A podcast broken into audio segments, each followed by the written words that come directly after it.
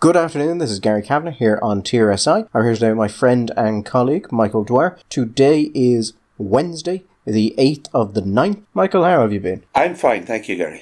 How are you? I'm good. A couple of things to uh, go into today. There was one story we were going to talk about that involves the Dublin Lord Mayor and this little brouhaha about LGBTQ pledge packs that were going to be delivered to schools. Hold on. LGBTQIA plus pledge packs. Catherine Zappone says LGBTQ, and I assume she's the expert on this. Well, on the pledge packs and on the Lord Mayor's Dubry, it said LGBTQIA plus. Okay, fair enough. Let's let's go with that. We were going to talk about that today. Uh, unfortunately, I have a couple of questions in with the Department of Education about their policies in relation to uh, children signing pledges for anything. So we will hopefully have that in the next day or two, which means we'll talk about it on Friday, hopefully, Sunday, if not. So, with that behind us, Michael. Yeah? We've been talking a lot about um, winter on the show. Winter is coming, Gary. Winter is coming. I think the, the coldness of the winter and the shitness of Micheál Martin are now the wo- number one and number two discussed topics. and just for the listener, just as a, a preview, this show is going to have both those things. So, the Business Post is reporting it at the minute, and it's being mentioned in a couple of other places, that there has been a, um, should we say, rather large amount of alerts for Ireland's electrical system over the last year and over the last two years. More, in fact, in the last 15 months, according to the Business Post, than there were in the 10 years preceding that. Okay. And what these alerts are is basically they're, they're called amber alerts, tight generation capacity margins. Basically, that there is going to be um, enough energy to meet the expected demand, but not a lot in reserve. So if anything goes wrong, you're going to start getting uh, power cuts. Right. And we've been talking about this for a couple of weeks, Michael, and I know the business Post has been reporting on it a lot as well. Really, the only people who seem to be reporting on it. Which I think is odd because, as I said to you last week, I think this is the single biggest news story in Ireland today, and I, am not, I certainly a lot bigger than Zappone and whatever. I mean that that has its own ramifications, which are important for meta narratives, blah blah blah. But actually, practically speaking, to to directly affect both the lives of citizens and the, the economy and manufacturing industry. This is a huge story, which just does not seem to be gaining a whole lot of traction. No, no, and actually, I was saying there about the past 15 months, we've had so many alerts. In the past 15 months, there have been seven alerts of this type. Now, in the 10 years preceding that, there were 11 alerts. So that is a rather substantial worsening of the situation. Yeah, I think by any any reasonable standard, that would be regarded as things is getting bad. So the risk here, of course, is that they're working to ensure that this isn't a problem over winter. But if things don't go to plan, it will be a problem over winter, and you could see rolling blackouts. Now you see that, and it's a bad winter. People will die. You say you say it. You say if it if it goes to plan. But it depends which plan you're talking about, Gary. So if, for example, you had a plan which was to reduce the amount of heating in Irish homes, which was generated, say, from coal or from wood or other similar fuels, and increase the amount of heating, which is coming from electricity. Well, that would be a different plan, and a plan that might actually, rather than protect you, provoke a uh, a power outage when it came to the uh, tight, constricted supply of electricity. But Michael, any person capable of implementing such a policy would be entirely up to date on the problems facing the electrical grid. So why would they do those things? Certainly, if that was say the person who was responsible for energy in the country, you would imagine that they would be very much up to date on the problems facing the grid and would be looking at plans to mitigate those problems. And who who is who is the person responsible, Gary, for that? I believe it's it was it would be Eamon Ryan, wouldn't it? Yeah, I believe so. And what what is Eamon doing? We've talked a lot on this show about politicians doing things without thinking of the consequences, and usually we mention the ever increasing regulations around building, and so they're they're so happy about these increased standards, and ah, if it pushes up the price of houses and people can't afford it, well, you know, fuck them. But this, I think, could actually be a new example. So we've had we have this reporting on the problems facing the electrical grid.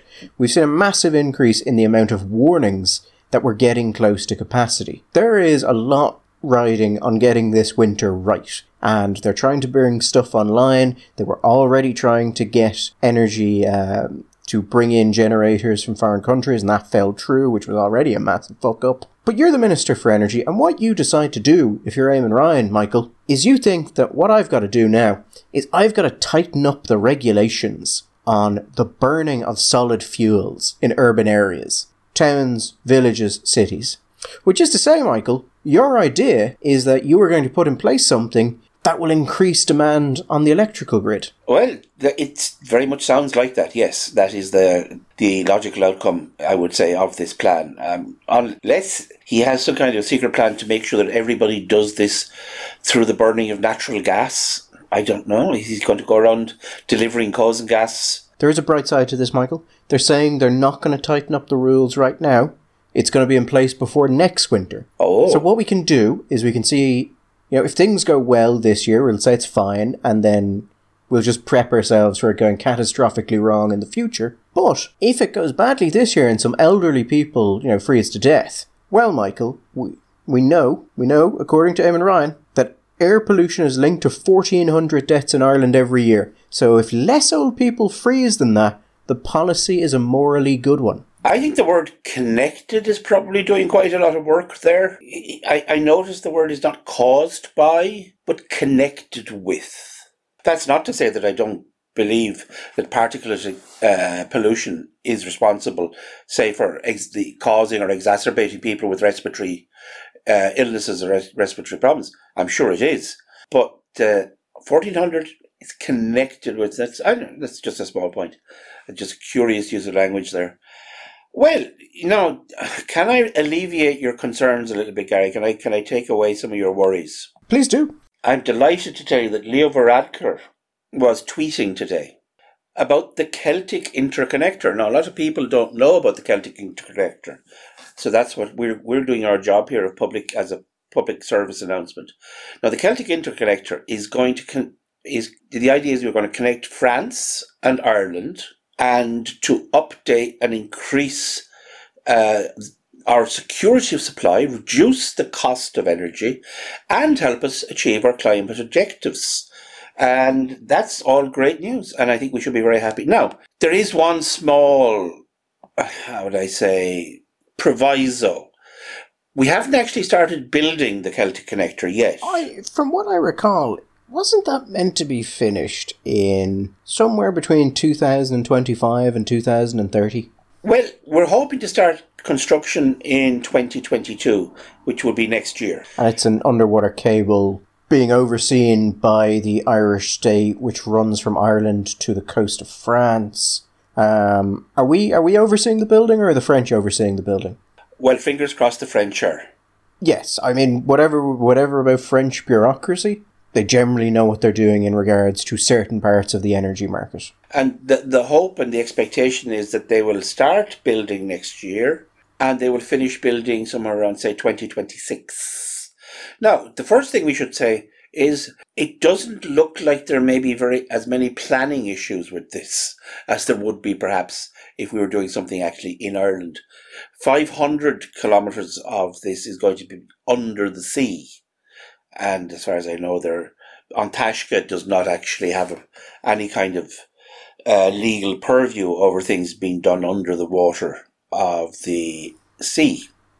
So we should be okay there. On the other hand, that's still five years away, and that's assuming it all goes to plan. So, so as I say, very much fingers crossed. The French are building this, not us. And did he did he mention why it was a good idea to take energy from the French, or why they have so much energy. They just seem to be so eager to sell to people. Well, uh, we want to get the French make lots of electricity, Gary, and they do it in this wonderful, one very clean and very good for the for the environment. Um, and it's it's it's all a no brainer, really.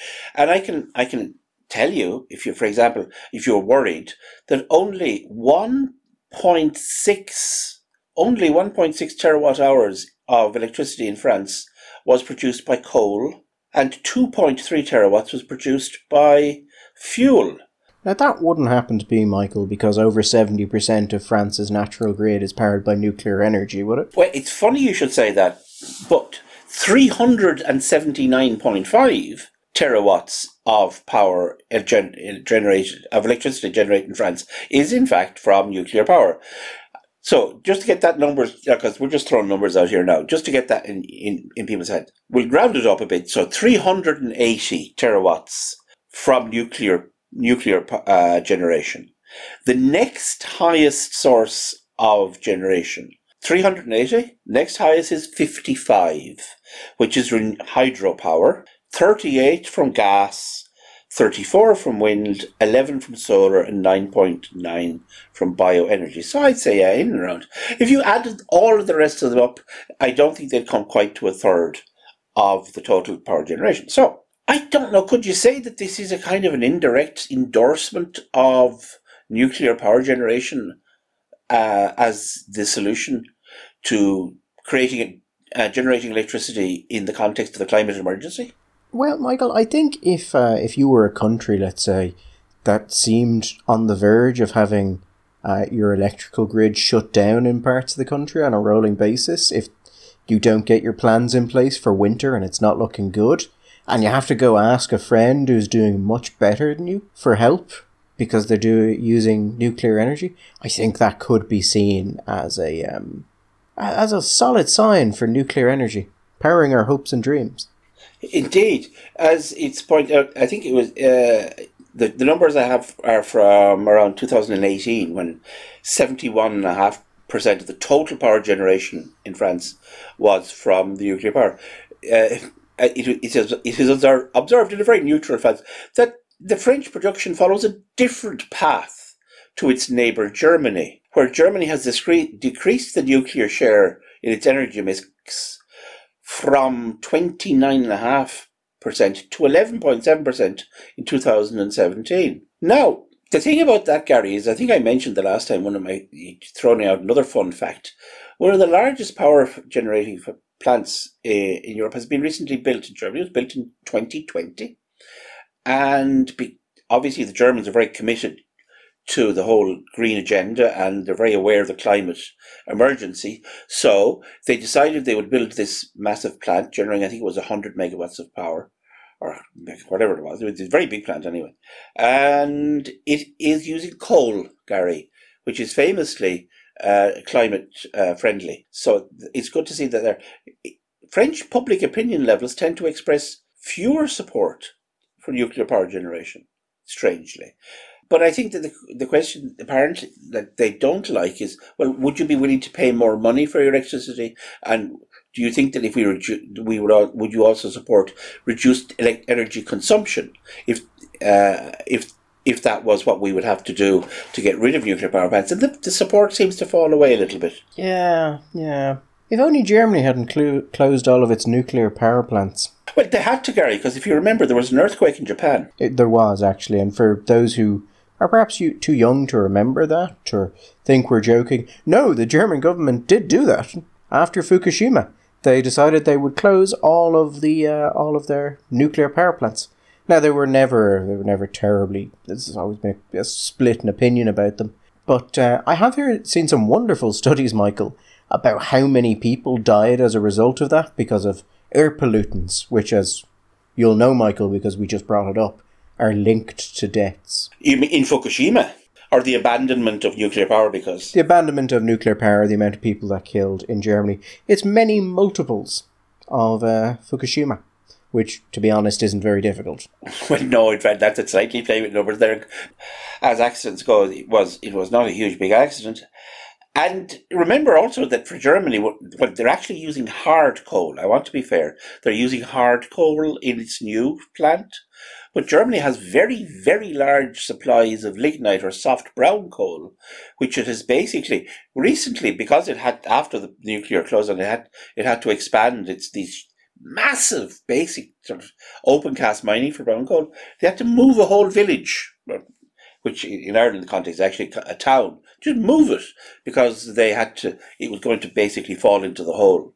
So, and while whatever about hard coal, brown coal is really, really dirty. That plan from Ryan is not due to come in this year. But what is due to come in this year is a public awareness campaign, which is meant to stay lar- later. it's start, meant to start later this month, and is going to be designed around the idea that householders who are burning solid fuel fires should be, you know, asked to go to cleaner heating sources if possible.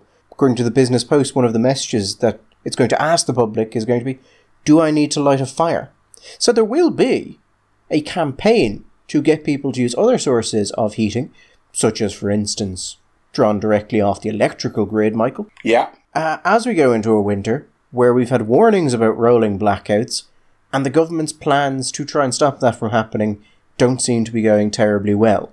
And no one thought to themselves, should we do both of these things at once? This is what you call joined up thinking, or the opposite of joined up thinking. But also, like we were talking before about the, we were talking about Leo in London and how it was perfectly legal. He looked like he complied with all regulations when he was over there. But it's if you're in a leadership position, it's not about you know acting in a way that's legal. It's about the image you put forward and how it can be used against you. If Ryan does this, and we see the winter go badly, and let's say some people do die, because we see we've seen that happen when these sort of things happen across the world. These things happen, and it's sad, but they do happen. So let's say that happens. A couple of people die, Michael. And uh-huh. someone asks Eamon Ryan if the campaign telling people to use the electrical grid during the winter, when he knew the electrical grid was in bad shape, was perhaps the wisest idea. I was looking for the figures, and I'm not as good as you, Gary, at rooting these things out on the interweb. But I'm curious, and I don't expect you to know this, but I'm just throwing it out as an as a, sort of, as a curiosity. We know that over the period of the pandemic, that we had what was it seven? Over fifteen months, seven of these things, yeah. 15 number. Now, we also know that economic activity in the country was considerably less than would normally be the case. By an incredible margin, actually. And I'm just, what, what I just wondered, Gary, was normally you one of the things you associate with with economic activity is energy consumption. So, if nothing else, if you think all of the hotels, all of the restaurants, all of the pubs, and all of the shops that were closed and not consuming energy, right? And over the period of time where they were not consuming energy, where they were not drawing electricity from the grid, we had seven alerts over that period. If you then move out of that period and the economy reopens, and it happens to do that over winter, and with, by the way, I, you may have noticed, Gary, in winter it tends to be darker than in summer, so people use electric light a lot more, for example, and things like that. But you have the economy returning to normal, so you have energy consumption and drawing down from the grid, but returning to normal levels. And if you then happen to get a particularly cold winter, I just wonder if anybody has done the numbers on that. I, you see, it, there's part of me which is, of course, they have. For God's sake, I mean, these people. But you know what, Gary? I'm getting to the point uh, after my experience of the last X number of years living on this planet in this country that I'm no longer willing to assume that what seemed like basic provision and basic planning actually have taken place. But you, uh, do you see my point? That if we've, we've had seven Amber Alerts at a period where I imagine, I don't know for a fact, but you'd have to imagine that demand on the grid was considerably lower than it normally would have been. So, would you perhaps be suggesting, Michael, that uh, if things are this bad now, what are they like when all the restrictions go off just before winter? Or, or indeed in the heart of winter? I, I, and what, when the Christmas lights go on, will they go? Will they stay on, Gary? I mean, one of the when when people have been asking people in the business post and people in the sector, not widely publicized, but they've been asking, lads, what's the plan here, right? Because the, up to now, our energy policy basically has been a series of statements of what we're going to stop doing, or actually actions where we stop. So, for example, we have stopped. We're, we're, we're we have decided to stop the production uh, of peat moss you know, for horticulture and things like that, garden centres, because it's bad for the. Now we don't worry, Gary. We are importing peat moss as we from Germany and other places, so you can still get it. We have stopped, or are in the process of stopping the production of briquettes. uh, for the burning in the fires. But don't again worry, Gary. We are also importing the briquettes from Germany, so that makes perfect sense. We've closed down the turf burning fire power stations. We have decided that we're going to stop looking for natural gas or oil, obviously, but but even natural gas in the waters around our country. We have decided we are not going to go to Leitrim and frack natural gas there. So we have taken all these things off the table. And I can't see anybody coming along with a tray of things that they're going to put on the table. The only thing that I'm aware of that we're talking about replacing this these, these energy sources or indeed boosting the grid. You probably noticed, Gary, our population is back up to 5 million and we're heading towards mir- mirabile dictu. We may, we may even soon be at a state where the, the population of the island will be back to what it was in 1845. You know, God, we're really doing well, aren't we? Think about those people. So the economy, the number of people in the country is growing. The economy is growing. Energy consumption is growing. We have designed a situation where heating in houses is going to be electrical. Cars, we want all the cars to be electrical. They want the buses to be electrical. Plan is that if we ever get trains, they may even be electrical. Trams, more trams, more Luases will all be electrical. But other than the electrical, the, the, the Celtic Connector, which they're going to start building next year and will take four years with the help of God to build, there's nothing else except for was it Eamon Ryan was said the technologies that will solve this problem have yet to be invented which I don't think was a counsel of despair. That was Eamon actually thinking. He was saying something positive and hopeful about the capacity of human beings to engineer solutions to problems. Yeah, I can't. I can't remember the exact quote. I know we discussed it in a previous episode, and I put the link to when he brought it up in the Dáil. his exact words. That might not be the exact phrasing he used, but that was the general idea of it explicitly. There needs to be further innovation uh, and creation of technologies here to enable us to hit these things. I, to be honest, I don't really get what's happening here.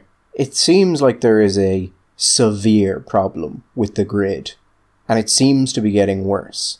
The solutions they've put forward seem to have either failed or now if they're moving in the right direction there's a question of well are they moving enough in the right direction and no one in government seems to be terribly cognizant of this as an issue. Um, if we take away for a moment the problem, which is the acute problem, the right now problem, rather than the chronic problem of energy production in the medium to long term, if we look at that, it is my understanding from talking to people, Gary, and again, you may correct me on this because I may be wrong, that while we all want renewable energy to work. And we all want to be able to use solar power and hydropower and wind power and wave power and tidal power and biomass power and hope and and I'm actually confident that eventually somebody will find a way of doing this, that there will be somebody who will find a new way of doing a battery, a completely new way of doing it. But up right now, those technologies, particularly the technology which we are reliant on, which is wind, that's the direction we're going. All of these powers require a backup because they're not, you can't guarantee that they will always be online. So that to maintain the grid as you would expect the grid to be in a normal developed first world country, you have to have at the at, at the back of that a system which is based on, shall we say, natural gas or coal or some one of the or nuclear or whatever. But you have to have a backup. And right now we don't have the renewables. So we're de- what all we have is, in a sense, what would invent- eventually be the backup. We don't. We, we don't even have the backup. It, it, there's a chronic problem here which isn't being addressed. It's just all airy fairy hope. And actually, part of the problem here is the amount of wind energy.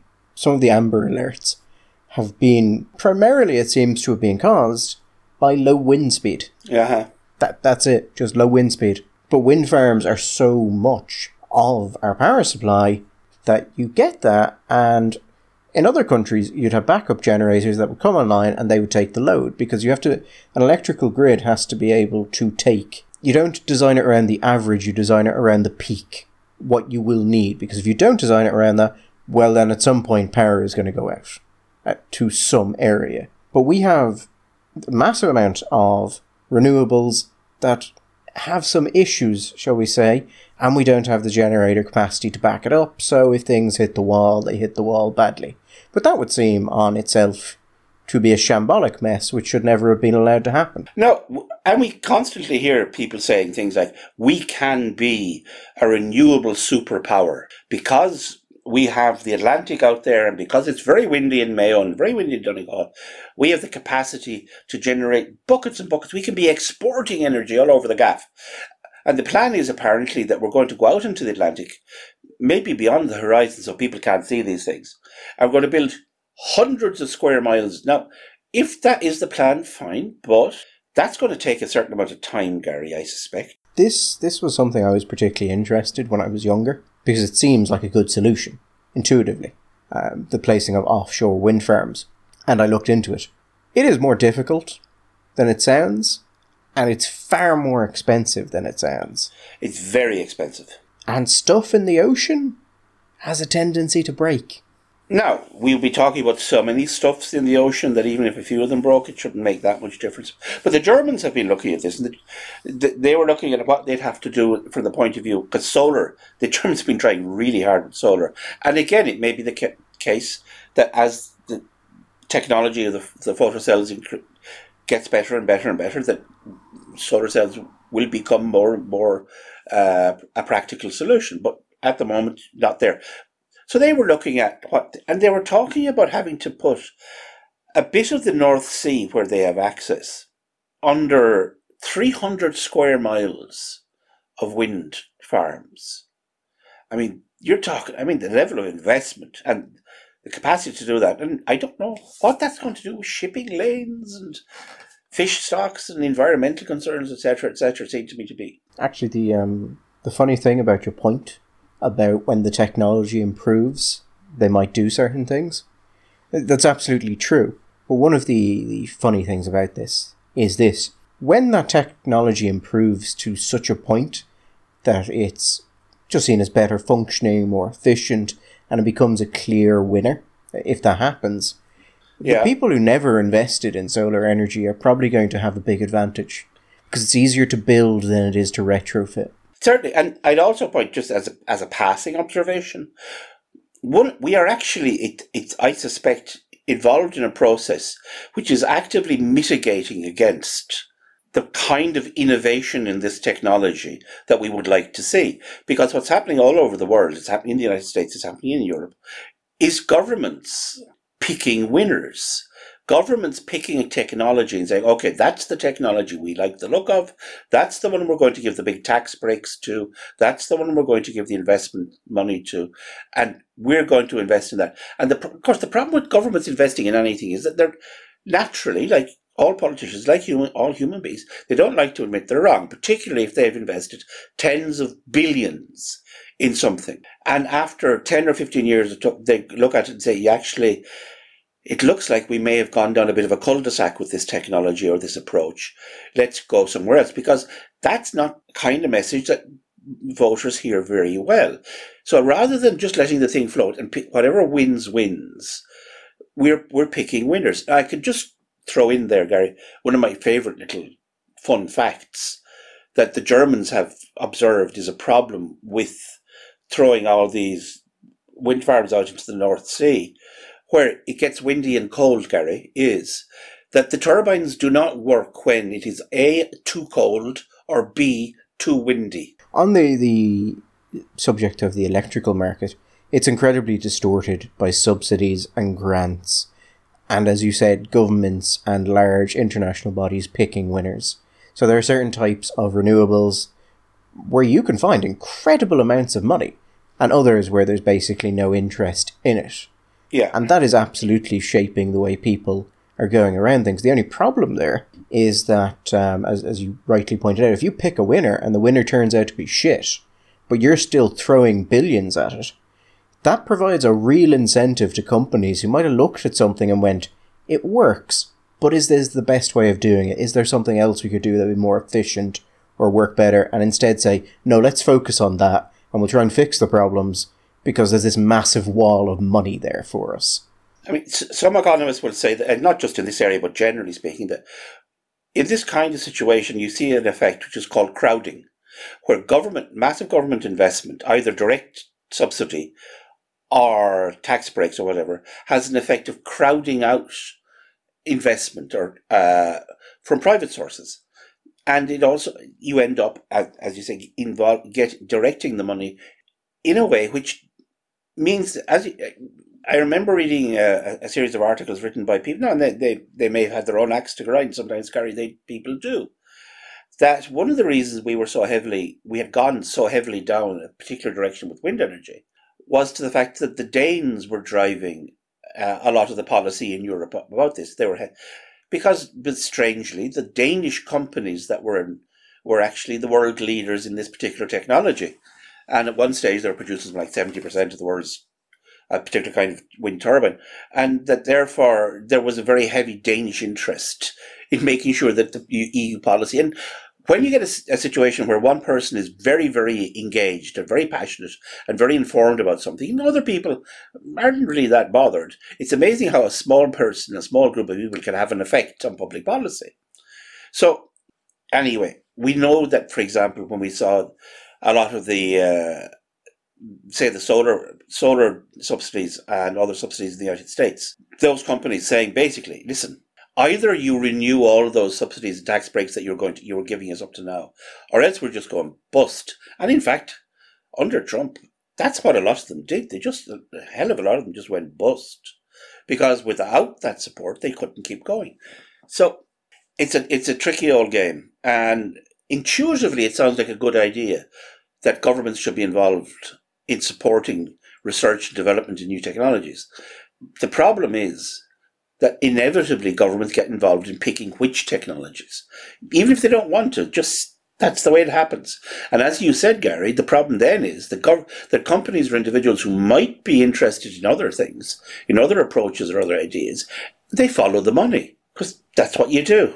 That's not to say that the government can put money into something and it turns out to be a winner. And it turns out to be a winner sometimes in a way that might have taken private businesses decades to realize. Sure, that can happen. The problem I have is that it's only ever the successes that are brought up. But at the core of this is not can the government give money into an area and subsidize it heavily and pick a winner and come out with a winner? Because it obviously can. It's how much do you trust the government with your money yeah. to do that? If they make a hundred guesses, how many times do you think they'll be right? And how many do they need to be right before you think it's worth it? Just on a practical level, not on an ideological level, I think that is the, the practical objection to it. So it's shaping up to not be a great winter. Uh, hopefully, hopefully, the steps they're planning come together and we don't see this issue. But it seems to be progressing in a certain way, and there seems to be absolutely no interest in stepping in from the government side of things to try and fix it. Ryan seems to basically be non existent, and when he does exist, he comes out with stuff like this, which he could not time worse if he was trying. But then again, I suppose if it's going that badly, I mean, when is a good time for you? I don't know. I, don't. I mean, some people might say, Michael, that in this instance, when you're seeing this sort of pressure, it might actually be good to tell people to just burn some stuff in their homes, cut down a tree. Do it this mm. winter. Yeah. Now the Green Party won't because like it's the Green Party, and actually government as a whole wouldn't because that's the sort of idea that you'd have to go against the civil service on. And we're not going to be seeing that for the next generation at least. On the subject of the government, Michael, the Zappone thing keeps going. And it's gone from a tiny thing to a tiny thing to a tiny thing to now it looks like you lied to the Dáil about a tiny thing why haven't you resigned yet? Simon Coveney has managed to turn. Now, to be fair to Simon, he was set up by a member of his own party to look bad. So I don't think we can we can blame all of that on Simon. Mm. But it is hard to look at some of the interviews Simon Coveney did when this story first broke and listen to what he has to say and listen at what he's saying now and the texts that have been put out and come away with the idea that Simon Coveney was full and frank and honest in his dealings with either the public or the Dáil? And were we in a country with looser defamation restrictions, Michael, I think you might be hearing quite a lot said about Simon Coveney's relationship with the truth and whether or not there was an intent to deceive behind what he was saying. Mm. I think that would be quite likely. You know, you're saying about small and small and small and small. I, I was fed up, frankly, and bored with this a while ago, and and yet they have now reached a point where you can't just you're I'm dragged back into it by the just the, the nonsense of it all. When I was a kid, Gary, there was a certain kind of thing. There, somebody remarked on this, like uh, a, comedian, and it's absolutely true. When I was a child growing up, watching TV, you you saw a rattlesnake at least twice a week. It would make an appearance. There used to be a lot of cowboy shows and things, but one of the noises in my childhood was the, the sound of a rattlesnake rattling, and you knew, oh my god. Another thing that used to be an absolute staple of Saturday morning children's television were films set in jungles somewhere. Could have been Africa, could have been South America, could have been Tarzan, could have been something else like that. And one of the things that would be a part of the story were ants, Gary, ants that were these ants that would suddenly appear and they would get across rivers and they would eat cities and consume cows and everybody was running away from the ants. Now the thing about it, each individual ant, very small little thing, not really capable of doing anything.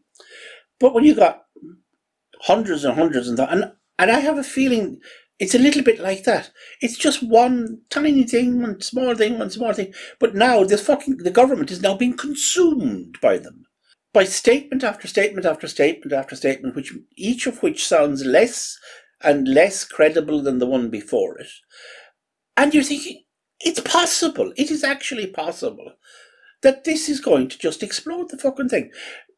I said to you, I don't know if we mentioned it on the on the podcast. I think possibly we did. I'd had a conversation with a friend of ours who was a prominent uh, member of the the academy, shall we say, who and we're having lunch, and he said, "You know what he should have done? This was only when this thing was beginning.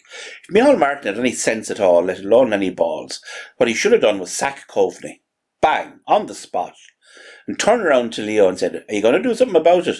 What do you say?" It would have made him look decisive, strong, he could have he had a very good argument. He could say that he had not shown the correct understanding of the of nuance. He he had shown himself not to be sure footed. Lots of he could there were plenty there was no way in the world that Leo was going to pull the government down on and go to the country on, on the basis of we don't want Simon Coveney to be sacked. And that would have been a very good move then. Right now, Gary, it's getting to the point where if he doesn't sack Coveney, he's looking like he's just I mean even more of a Luthramon and a weak and pathetic, ineffectual leader than he does at the moment. The problem he's created for himself is that he not only decided that he was going to let this ride, he yeah. decided that Fianna Fáil was going to support Fine Gael in this, which is its own thing. Let's focus on Martin in a second, but on the matter of, of Simon Coveney. Simon Coveney comes out, does these early interviews, he says he wasn't lobbied by Zappone. Yes.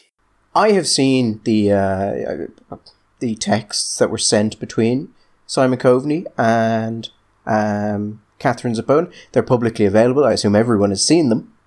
If I, because I am I am a registered lobbyist. Indeed. If I had engaged in that behaviour and I did not report that as lobbying, in that exact situation, I would fully expect to be deemed to be in breach of the Act. I think you would be that would be a reasonable understanding of, of the Act. I'd also say, just in passing, that the tweets show that Catherine has a fairly, shall we say, developed sense of her own capabilities and usefulness. Yeah, I mean, as someone who is familiar with this sort of thing, and you know, going to personal friends for things of this nature, Catherine Zappone has a neck like a jockey's bollocks. Yeah, she does indeed. I just this endless stream of can I have a job, please? But also the, the fact that if I want this job to get another job, because if I get this job, that will put me in a very good. If I one year will be okay, but two years will be better to give me the you know to give her the opportunities for networking it turns out that she was involved in, in rewriting the job spec for the job that was definitely not created for her. And she increased the term of it because she felt it would be more appropriate. And then did you see Simon Coveney with today, or is there yesterday, when he was talking about this because he was back before the Dáil committee again? And what he said about it was, well, I can see why uh, many people would see this as lobbying, but I yeah. didn't see it as that. No, no, am I right? I, I, I, I don't want to get myself in trouble. The, on the timeline of this, the design of the position anticipated the actual, shall we say, the offer of the creation of the post from the UN. So there is there is a there is a debate here now. I think some of the newspapers are reporting it did, some are reporting it didn't. Some are saying that Zappone was aware of the job before anyone in the department was, and some are saying it wasn't. Either way, I think they're just going to say, well, Catherine uh, misunderstood the situation, and we'd simply said that this would be a good thing to have. So you, you have that. That's that's one of the things that Simon Coveney said early on. That there was no lobbying for it. Well, it damn well looks like there was lobbying for it. Then he says that, well, the Fine Gael ministers only found out 20 minutes before the meeting. Correct. That makes it a little bit awkward that there's texts between him and Leo discussing it, and there's talk of Paschal also knowing and then you're, you start kind of, well, what I meant was it was 20 minutes before that certain Fine Gael ministers became aware of it, which I would say is a very different point. Then he said, of course, that this was a media created story. And, well, it's a news story. All news stories are media created stories. But the, pro- the situation has now moved from Catherine Zappone was, uh, had a job, which I, again, I never thought should be the main story. I should have the, the breach of the constitution by the person who leaked it. But then it went to Simon, and then it went to I um issues with exactly what was being said. And now I think the interesting thing is what should happen with Martin. Stephen Donnelly went on radio, and this was a this was not a good line. He he went on with Claire Byrne, and he was asked whether or not the Taoiseach would sack Simon Coveney, whether or not he could sack Simon Coveney. And he said he couldn't say definitively if the Taoiseach has the authority to sack a Fine Gael minister, because this is a coalition, and this is an exact quote, this is a coalition, and in a coalition government, one party does not tell another party who they can and can't have a cabinet. But they, no, uh, yes, they can, insofar as the Taoiseach is a member of one of those parties. The Taoiseach decides who is in the cabinet. The cabinet. This is just bizarre. I'm sorry. I'm genuinely almost wordless.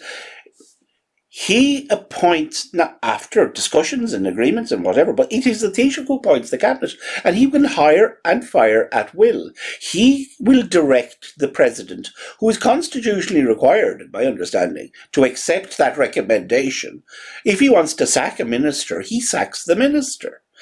He is the he's the chairman of the board. He is the president of the executive, if you like, of uh, of the cabinet. And he, if he wants someone gone, he goes. After that, what Fine Gael want to do about it is up to Fine Gael. But Fine Gael do not have the right to veto the Taoiseach if the Taoiseach decides to sack a member of the cabinet.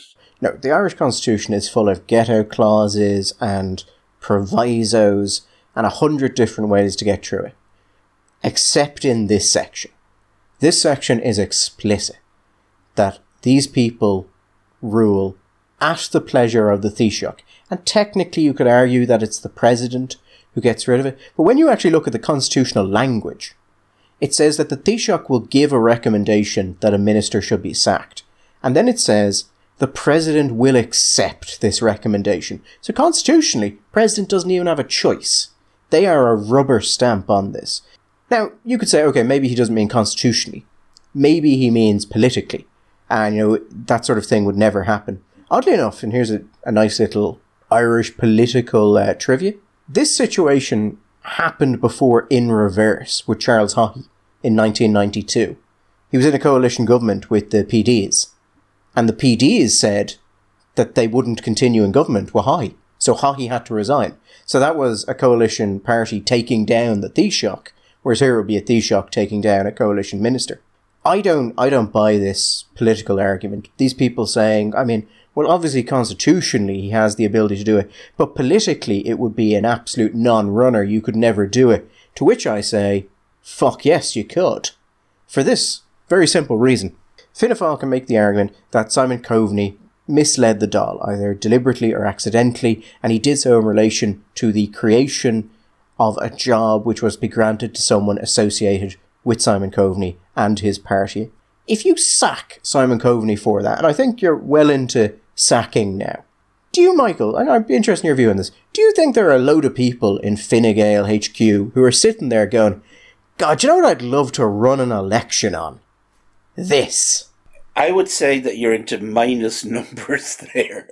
Yeah, we're going to run an election on the basis that um, we didn't lie and it wasn't corruption. Because the irony of this is, so far as we are aware, there are no Fianna Fáil fingers in this pie. I mean, if Martin had any sort of a spine, this would be a godsend to him. This is his chance to say, in defense of transparency and integrity and honesty and blah, blah, blah, we in Fianna Fáil are just going to take a strong stand on this issue and say, no, I'm sorry. There is no way in the world, unless, of course, Leo and Fine decide to collectively lose their minds, there is no way in the world that they're going to bring the government down over this. In fact, they would be maybe happy to, you know, the thing is definitively done. Let's face it, the chances are that Taoiseach isn't going to actually sack him, although I think he might, he should do.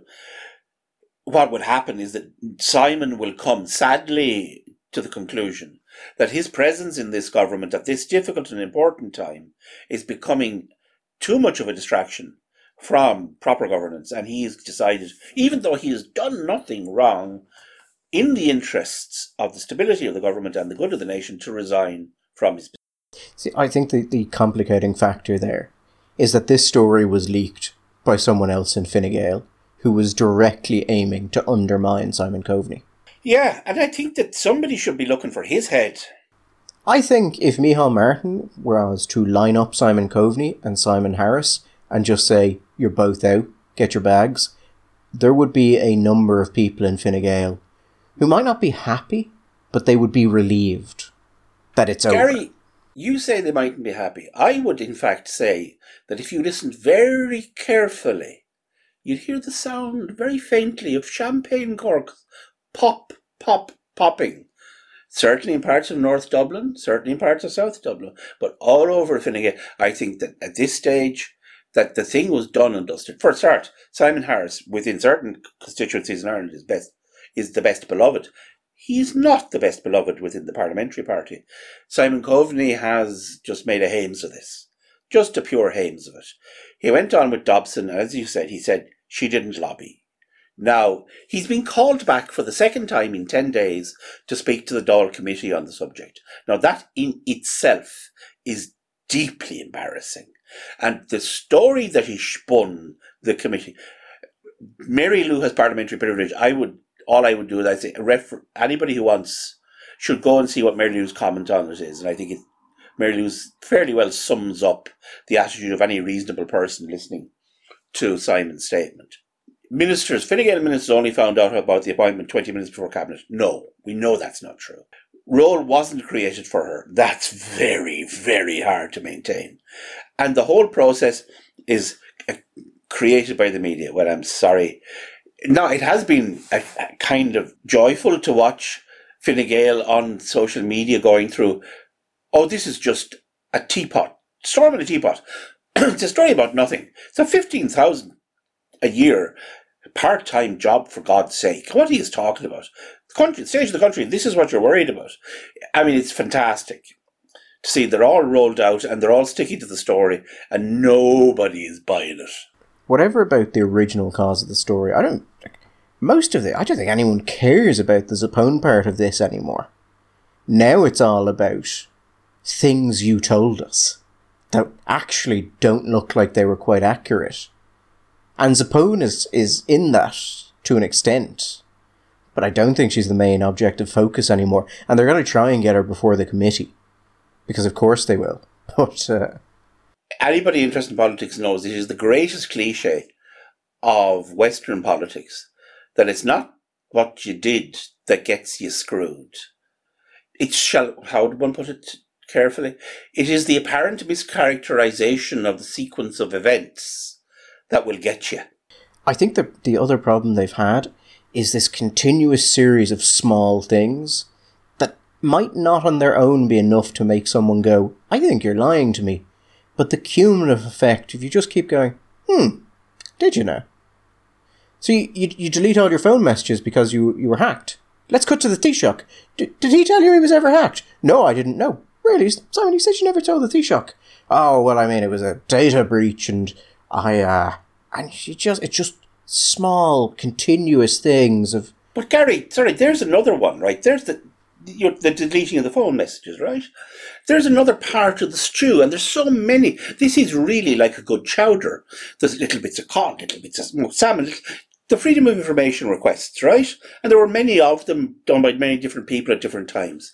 So now there is this, there is the people are saying that some of the messages were deleted after. Now Simon is very strong that they were deleted before. Now Simon also says that that means that uh, under the FOI Act he was free to delete them, which I think appears to be a subject of um, some considerable pushback from people in that area and controversy, shall we say.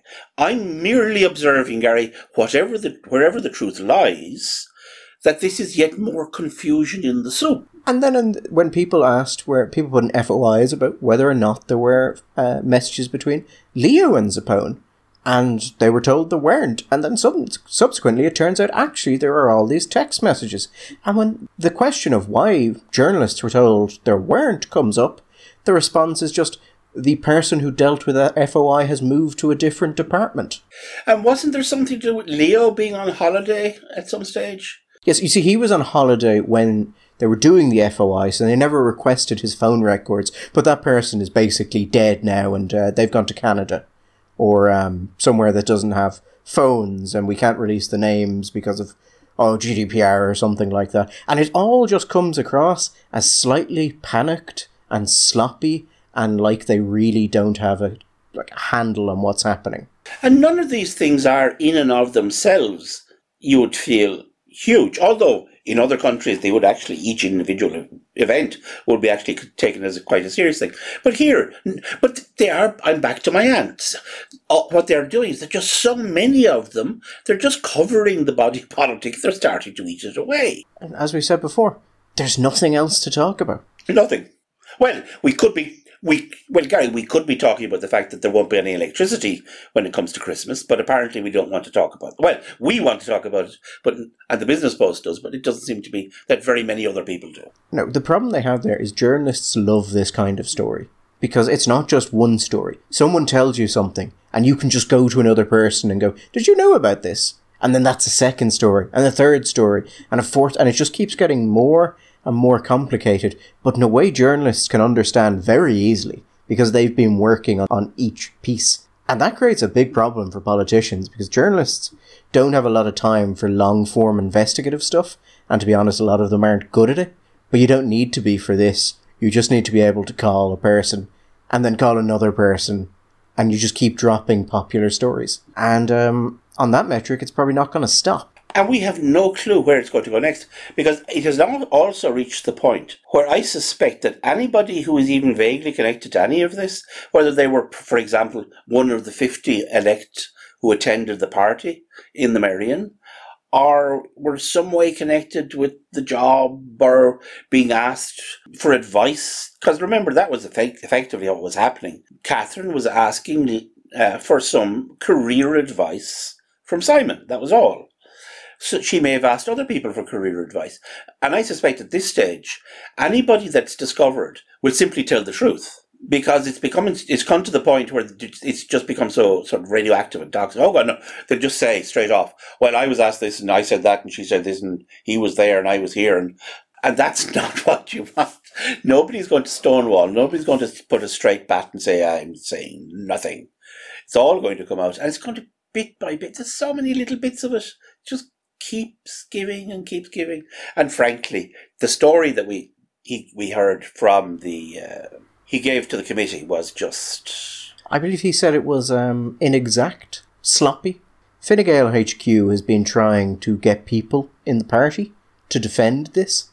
And my understanding, Michael, is they haven't got a lot of takers on this. And if you have seen, let's say, Neale Richmond's attempt to do so earlier uh, yesterday, it's not an easy thing. Whatever about the base story, the Zappone thing, that no longer matters. Now you're defending is this lobbying? Is this corruption? Did one of your ministers lie to a Dáil committee? If it's not a lie, exactly what happened? How did information go missing? Is that believable? You're not talking about Zappone at all. You're talking about things that people may actually care about and make you sound like a liar. And my understanding is people do not want to touch it. And I think those people are very well advised. I asked a member of the Oireachtas, a Fine member of the Oireachtas, uh, whether they would be uh, rolling out in the near future to support and defend the people involved. And I received a text back saying, at the moment, I am I am conducting a silent retreat at a small Tibetan, a, a small Buddhist monastery near Lhasa. I will be available for comments sometime after Halloween. And I think that just about sums up I, the reaction I think of most of the people within the parliamentary party at the moment. Now, I think there was uh, something that happened yesterday, which I think might have created some nervousness in areas where it may not have existed before, because Simon Harris went out for uh, an interview about this and he was asked was it lobbying and he was asked all these things and he got through it harris is a competent media performer he gets through it and then seconds before the show cuts seconds they just ask harris what he thinks of people leaking from cabinet. Yeah. What did it, is that a is that a bad thing simon? Bad bad. Oh oh bad thing bad thing. And I would imagine that's not a question Simon Harris wants to have to answer again. Well, there are a lot of people who, who are of that opinion, Gary. Rightly or wrongly, for whatever reason, they hold that opinion. I don't know, but for somebody, a lot of people are of the opinion that Simon will be uncomfortable with that that line of questioning. There does seem to be a, a thought that he might find it deeply uncomfortable, um, and it's a sort of it's. I imagine that was a pre-planned question. Maybe it was just off the cuff, but it very much has the air of a um, well, you know, what we might call in the trade, Michael, a fuck you question. a question purely designed to create trouble for you down the road. Yeah, it, we have it on tape now. Yeah, you. I did expect it if they had more time to like. What do you think should happen to that person if they're caught? Do you, would you be comfortable saying they should be sacked or removed from the party? or prosecuted? Or it could. I mean, they breached the Constitution, and it could be a criminal affair. I mean, it's actually quite clearly a criminal matter. Do you think the, the Taoiseach should seize the phones and find out who it was, Simon? Hmm, gosh. So I don't think we'll be seeing Simon doing a uh, media appearance on this topic for a while now. If this was London, it would be a question of the, the Prime Minister getting in the special branch and saying, right, lads, get, let's get a proper investigation done here. I want the special branch in. Um, I can't see that happening here. No, but I mean, if you put yourself in the shoes of Micheál Martin, Michael, and as as we you know, the old joke, if you were going, if you wanted to go somewhere, you shouldn't start from here. Yeah. If, if you're Martin and you want to bring back Fianna Fáil, push it back a little bit in the polls, mm. And Fine Gael basically engages in a three in a fight between several prominent leadership campaigners, instigated by one of them trying to stab one of them in the back and not really understanding what he's doing because he's not actually all that smart. Yeah. And you have the chance where you can sack two Fine Gael ministers in a way where on the doorsteps you'll absolutely be able to convince people it was because of corruption and lying, regardless of the truth of it. And instead of doing that, you decide to defend them. Okay, how about this? I'll throw this out as a, a rationalization. We're all saying well, I'm certainly saying, and have been saying, that if, if Martin doesn't act and act in some kind of fairly severe fashion, that he ends up just looking even more weak and ineffectual than he has perhaps up to now. But maybe Micheál is thinking, okay, I could sack them. It won't bring down the government. I'm not worried about that really. But right now, it's my feeling that the most likely place that this we're going to get pick up votes is from Fine Gael voters. The floating voter that that that went to Fine Gael, the bit that isn't their core vote, we're in a position to take some of that vote. And what's happening now is just really bad for Fine Gael. We're sidelined. Just like I said before, I mean, there are no, up to now, we have seen no Fianna Fáil fingers in this pie. Fianna Fáil are standing by looking at all of these people doing all this stuff, behaving shoddily, badly, shabbily, whatever. And he's saying, you know what? From our perspective, just let it go on and on and on. We will stand by and we will be shocked and disapproving. But for the good of the country and stability, we will keep going on with this government because it's a very important time and the pandemic isn't over and the economy is in a perilous state and we need to be here. We have our housing plan which we have to implement and we have many things we need to do. He may think, first of all, that the perception will be that Fine Gael is problematic and that voters will be turned off for Fine Gael and when they go looking for a new home, they may go to Fianna Fáil. And secondly, that this process will, in a way, have dam- weakened the power at cabinet of Fine Gael ministers and of Leo to oppose Martin in maybe some of the things that he or Fianna Fáil wish to do in the future, and that therefore that strategically he may actually be better off just letting this thing roll and roll and play out and play out. Because it may be his estimation that while this is damaging Leo and it's damaging Harris and it's damaging Coveney and maybe gro- globally damaging Fine Gael, it's actually not touching Fianna.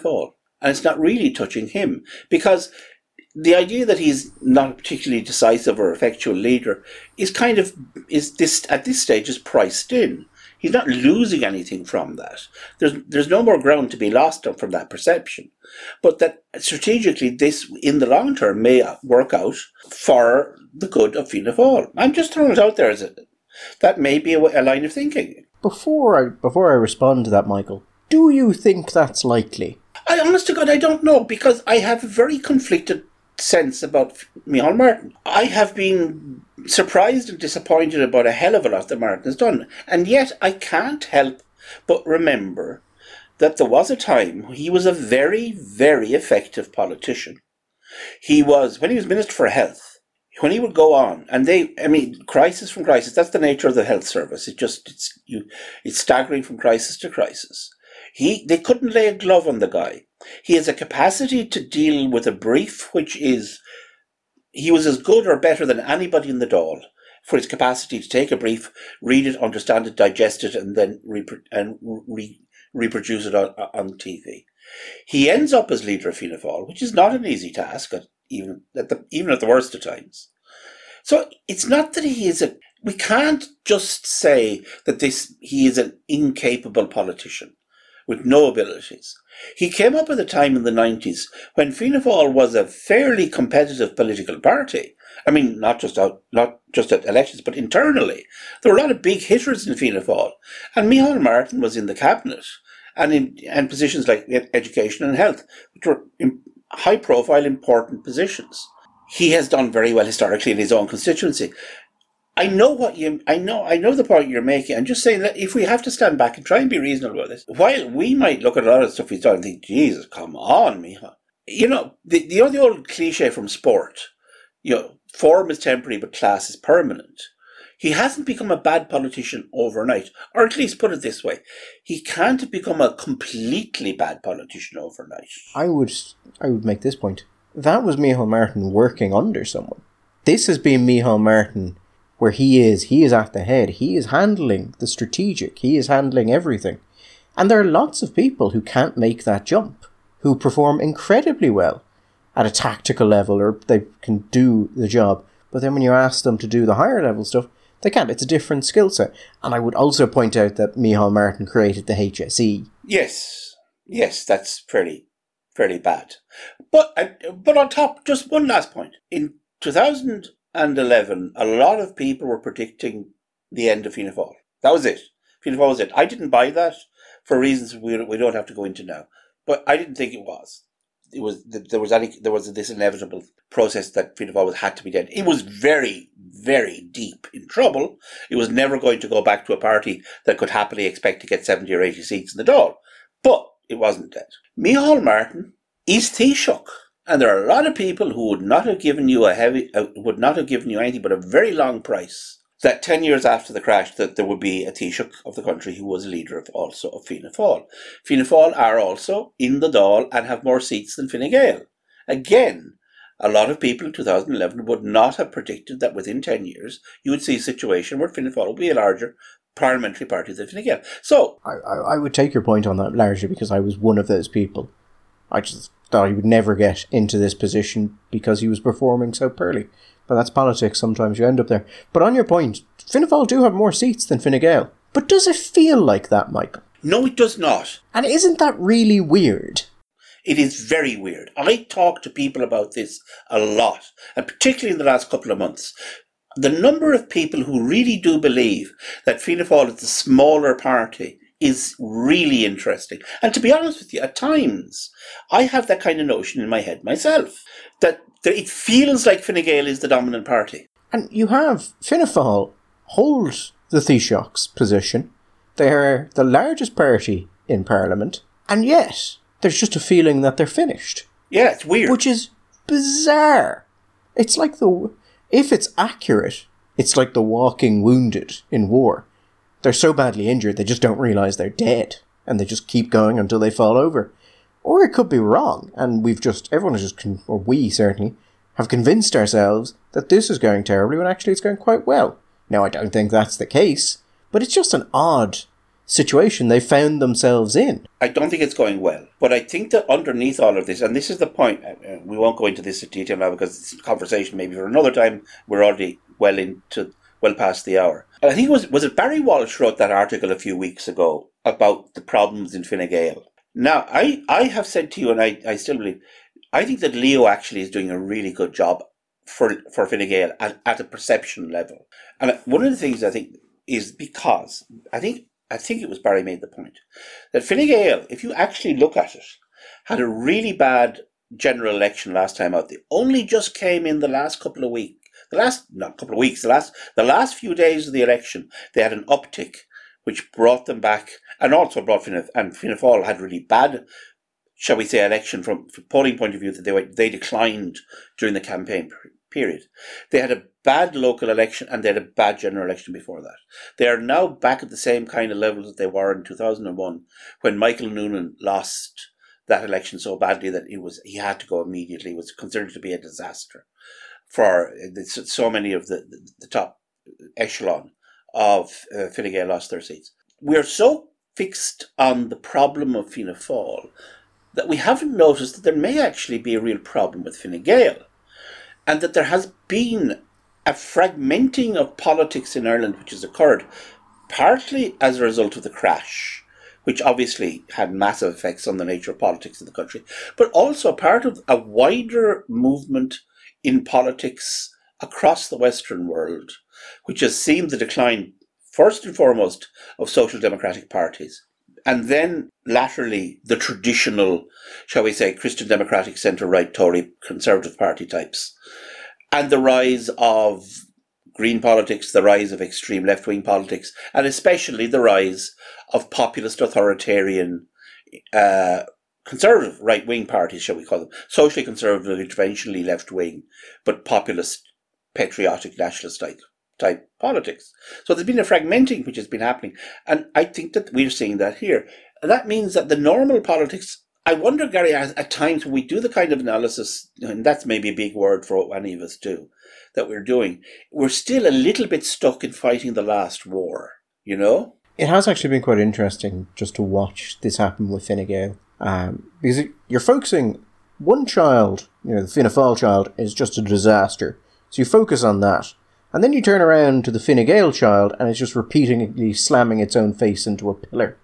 You're like, how long have you been doing that? And do you plan to stop before you die? We have talked about the fact that there's a weird, there are weird gaps in the Irish political landscape, holes, shall we say, where nobody is representing that particular viewpoint. Now, historically, Fine Gael has been the party of the centre right in Ireland.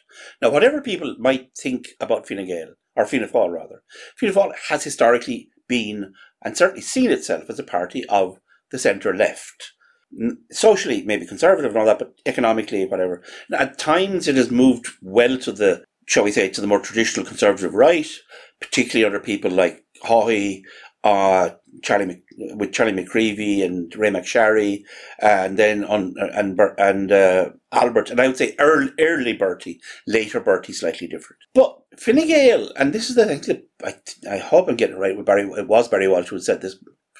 Apologies to Barry if it wasn't.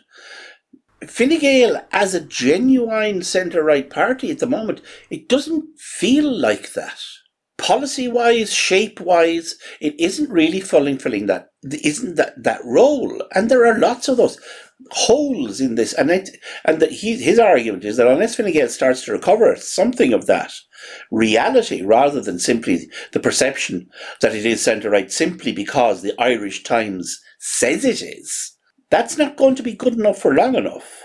My perception of the two main parties, there's something about them that doesn't feel quite solid anymore.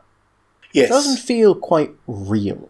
Where they like whether or not you liked them, you knew what Fianna Fáil under Ahern was like, depending on the period and what Ahern needed to. You knew it was like under Haughey. You knew what Fine Gael was at different points in time. Now I don't really know what they're. And talking to their people, a lot of them don't really seem to know either. It just seems to be good things, not bad things in a sensible time. And I think you can see that in the cabinet leaks and the whole. A cabinet minister breached the constitution pretty clearly, in a way that should be a criminal matter.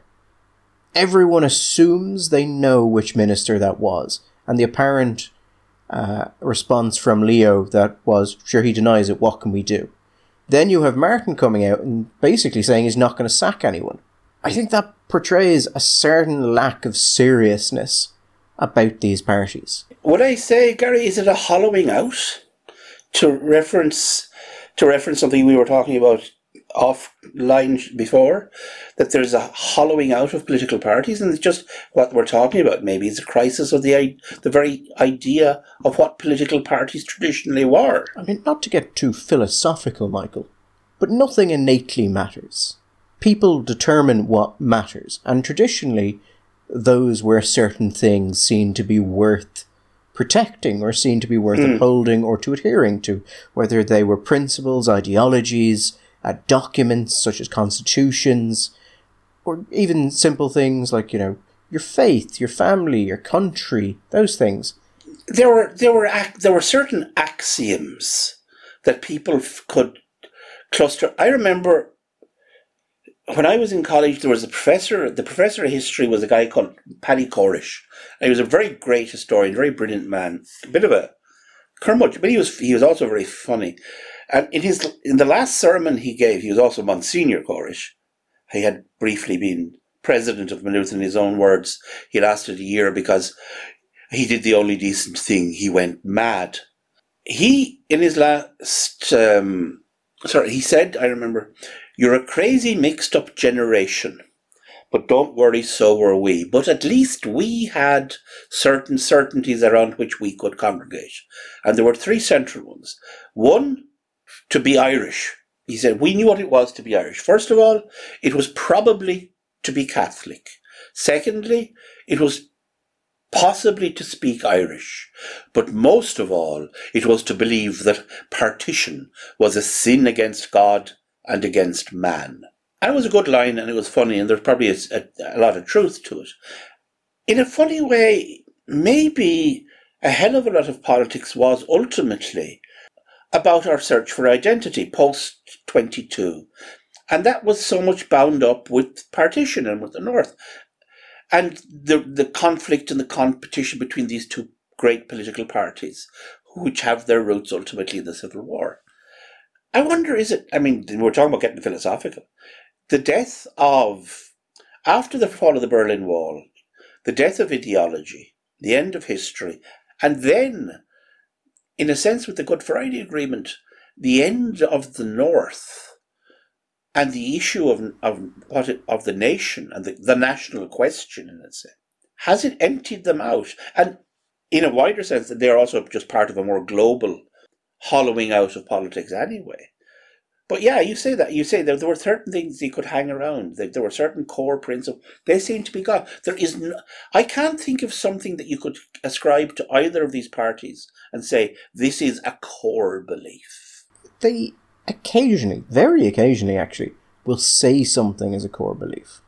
But when you look at their actions, they don't seem to. Not only do they not seem to care terribly much about it, but they don't even seem to think it's important at all. But Gary, you you you've talked in the past about the the phenomenon of the gap between the shall we say the the, the, the policy of the, the elite policymakers of a political party and the supporters of a political party and how some parties there's a bigger gap than others. If you look at Fianna Fáil, which historically had a close was had a closer identity between its members and its say its parliamentary party or its leadership than any other party. Now, and I, I'm not talking about the substantive issue, shall we say, but if you look at the the gap that has developed between the leadership and the party, if we look at the Ard Fheis and votes that were taken in the Ard- in various Ard Fheis on say something like say abortion, and the, the behaviour then of the leadership and the direction that the government has gone.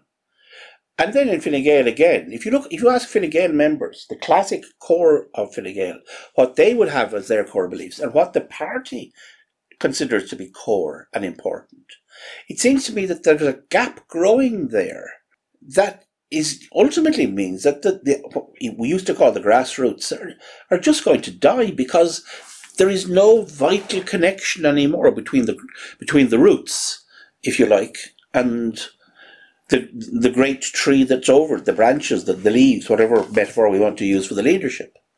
I mean, I, I suppose just to, to sum up, because we're well over time on this, but just a, a question that I just kind of leave open ended, and I think could be interesting for several of our listeners who I know who are involved with Fine Gael. Fine Gael sells itself as the party of law and order. A Fine Gael cabinet minister breached the constitution, and in doing so, committed a criminal act clearly, unambiguously. When that was brought to the leadership of Fine Gael, they gave a, a response that basically said, What can we do? When there are an array of tools they could use to find out, they don't care to use those. How exactly can you be the party of law when your leadership at a cabinet level has no interest in one of its members breaching the Constitution? And why would we expect that there would be any concern for law at a lower level, given that the Constitution is the root of law in this country? And I, for a party that professes to care about law and involve, includes many legal professionals, I do not understand how little you can care about that. And yes, obviously there are political implications, but at the same time, if you're going to have no standards, and I mean, we're not talking about a low level thing here. We're talking about a cabinet minister breaching the constitution. That should be a serious matter. And if it's not, are you a political party at all? Of any type? Or are you a vehicle for office? Yes, I, I actually thank you for that, Michael. You've nicely summed up where I meant to go. I'm glad I helped. We will be back on Friday. Bye bye.